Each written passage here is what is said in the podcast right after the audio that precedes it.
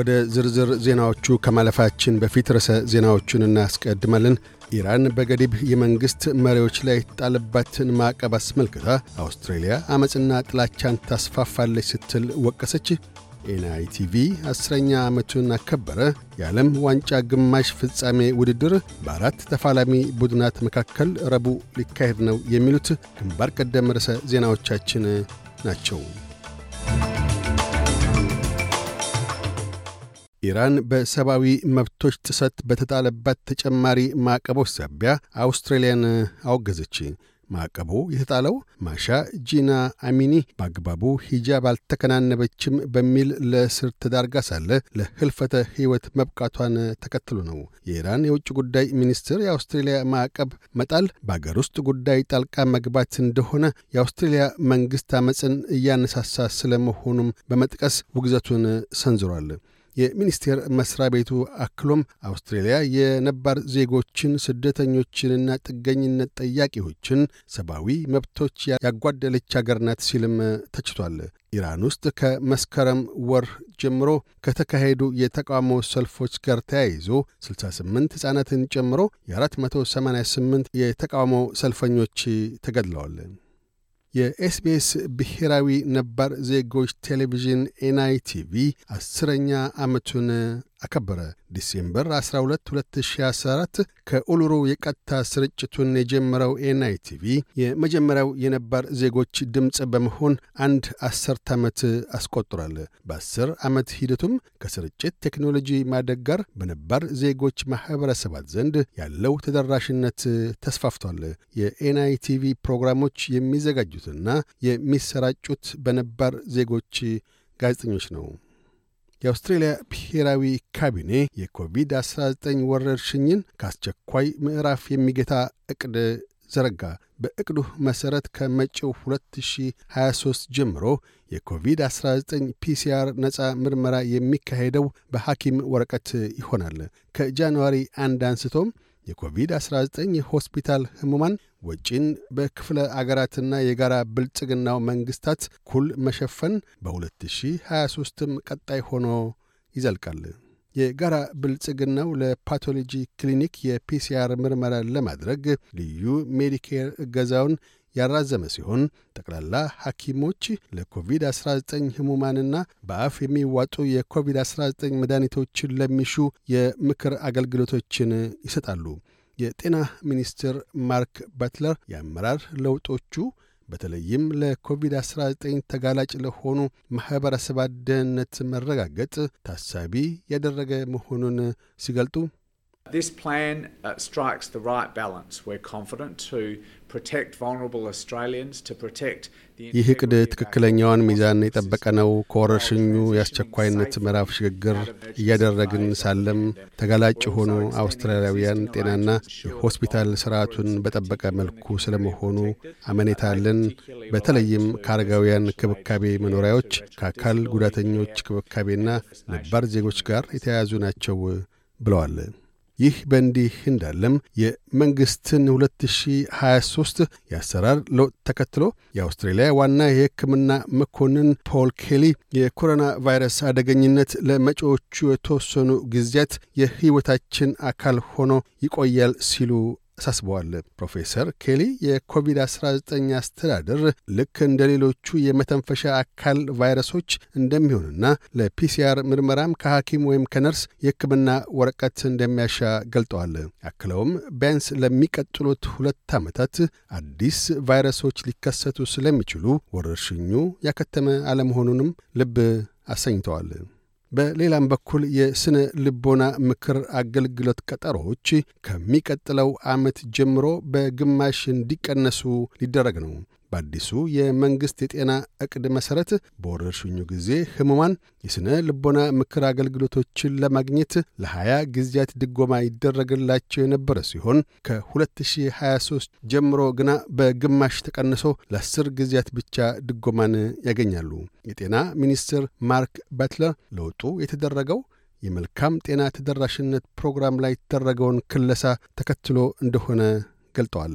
ሚኒስትሩ ተጨማሪ ቀጠሮዎች የቀጠሮ መቆያን ጊዜ ያራዘሙና የአገልግሎት ተግዳሮቶችንም ያከሉ ስለ መሆኑ ሲናገሩ.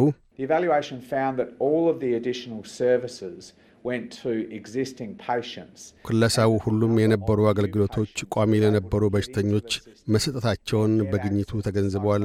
በዚያም አዳዲስ ህሙማን የሥነ ልቦና አገልግሎት ሥርዓት ውስጥ መግባት የቻሉቱ በወቅቱ በሰባት percent ቀንሷል። እንዲሁም ግኝቱ የሁሉም ታካይ አገልግሎቶች ተጠቃሚ የነበሩት ከፍተኛ ገቢ ያላቸው አውስትራሊያን ሲሆኑ ዝቅተኛ ገቢ ያላቸው አውስትራሊያን ከተጨማሪ አስር ቀጠሮዎች በፊት ተጠቃሚነታቸው ጥቂት አገልግሎቶችን ብቻ እንደነበር አመልክቷል ሲሉ ተናግረዋል።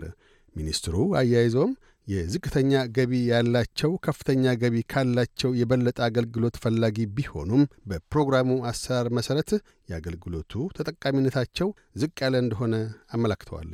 ይሁንና አዲሱ የሥነ ልቦና ቀጠሮዎች ይቅድ በተለይም አውስትራሊያውያን ወረርሽኙን እንዲጋፈጡ በተገፉበት የተፈጥሮ አደጋዎችና የአእምሮ ሕመሞች ባሻቀቡበት ወቅት በሜዲኬር የሚደገፉ ቀጠሮዎችን በግማሽ መቀነስ አግባብነት የጎደለ ነው የሚሉ የከረሩ ትችቶችን አስከትሏል። አውስትሬልያ ውስጥ ለክፍያ ክፍተት በእጅጉ የተጋለጡ ሴቶች የፍልሰተኛና ስደተኛ መደብ ጀርባ ያላቸው መሆኑ ተነገረ። ጥናቱን ያካሄደው የእኩልነት መብቶች ወዳጅነት ሰብሳቢ የሆኑት ሄለን ዳሊ ፊሸር እንዳመለከቱት የአውስትራሊያን ሴቶች ከወንዶች በ26 ሺህ ዶላር ሲያነሰ ገቢ እንዳላቸው ገልጠዋል። ለመጀመሪያ ጊዜም ከ2021 እስከ 2022 የፋይናንስ ዓመት ያለው የክፍያ ክፍተት ባለበት ረግቷል። የአውስትሬልያ መንግሥት የሄግ ድንጋጌን ተከትሎ አንድን ሕፃን ከአንድ አገር ወደ ሌላ አገር በአንድ ነጠላ ወላጅ ደብቆ የመውሰድ እርምጃ ላይ የሕግ ማሻሻያ መደረጉን ጠቅላይ አቃቤ ሕጉ ማርክ ድሬፈስ አመላከቱ። ለማሻሻያውም አስባብ የሆነው አንዲት የቤት ውስጥ ጥቃት ሰለባ የሆነች የነባር ዜጋ ሴት ሴት ልጇ ደህንነቷ ወደማይጠበቅበት እንዳትመለስባት አቤት ማለት ጋር የተያያዘ ነው።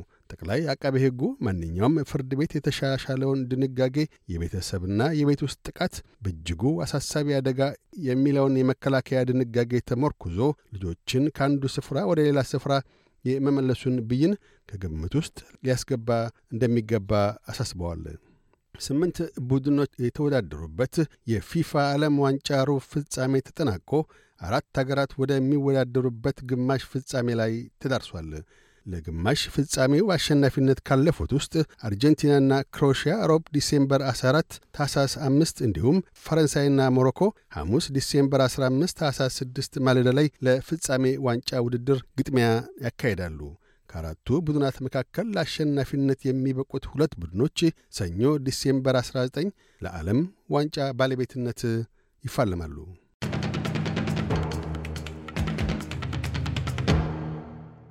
በዚሁ ወደ ውጭ ምንዛሪ ተመን ስናመራ አንድ የአውስትራሊያ ዶላር 64 ዩሮ ሳንቲም ይመነዘራል። አንድ የአውስትራሊያ ዶላር 67 የአሜሪካ ሳንቲም ይሸርፋል። አንድ የአውስትራሊያ ዶላር 36 ኢትዮጵያ ብር ከ04 ሳንቲም ይዘረዘራል።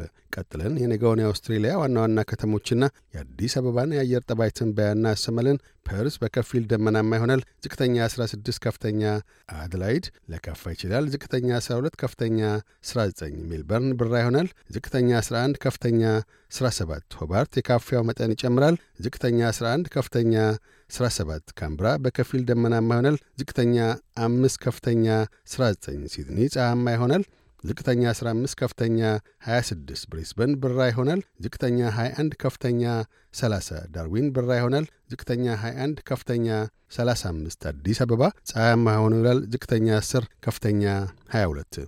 ዜናውን ከማጠቃላችን በፊት ርዕሰ ዜናዎቹን ደግመን እናሰማለን። ኢራን በገዲብ የመንግሥት መሪዎች ላይ ጣለባትን ማዕቀብ አስመልክታ አውስትራሊያ አመፅና ጥላቻን ታስፋፋለች ስትል ወቀሰች። ኤንአይቲቪ አስረኛ ዓመቱን አከበረ። የዓለም ዋንጫ ግማሽ ፍጻሜ ውድድር በአራት ተፋላሚ ቡድናት መካከል ረቡዕ ሊካሄድ ነው። የሚሉት ግንባር ቀደም ርዕሰ ዜናዎቻችን ነበሩ። እያደመጡ የነበረው የኤስቢኤስ አማርኛ ፕሮግራምን ነበር። የፕሮግራሙን ቀጥታ ስርጭት ሰኞና አርብ ምሽቶች ያድምጡ። እንዲሁም ድረገጻችንን በመጎብኘት on demand እና በኤስቢኤስ ሞባይል app ማድመጥ ይችላሉ። ድረገጻችንን ኤስቢኤስ ዶት ኮም ዶት ኤዩ አምሃሪክን ይጎብኙ።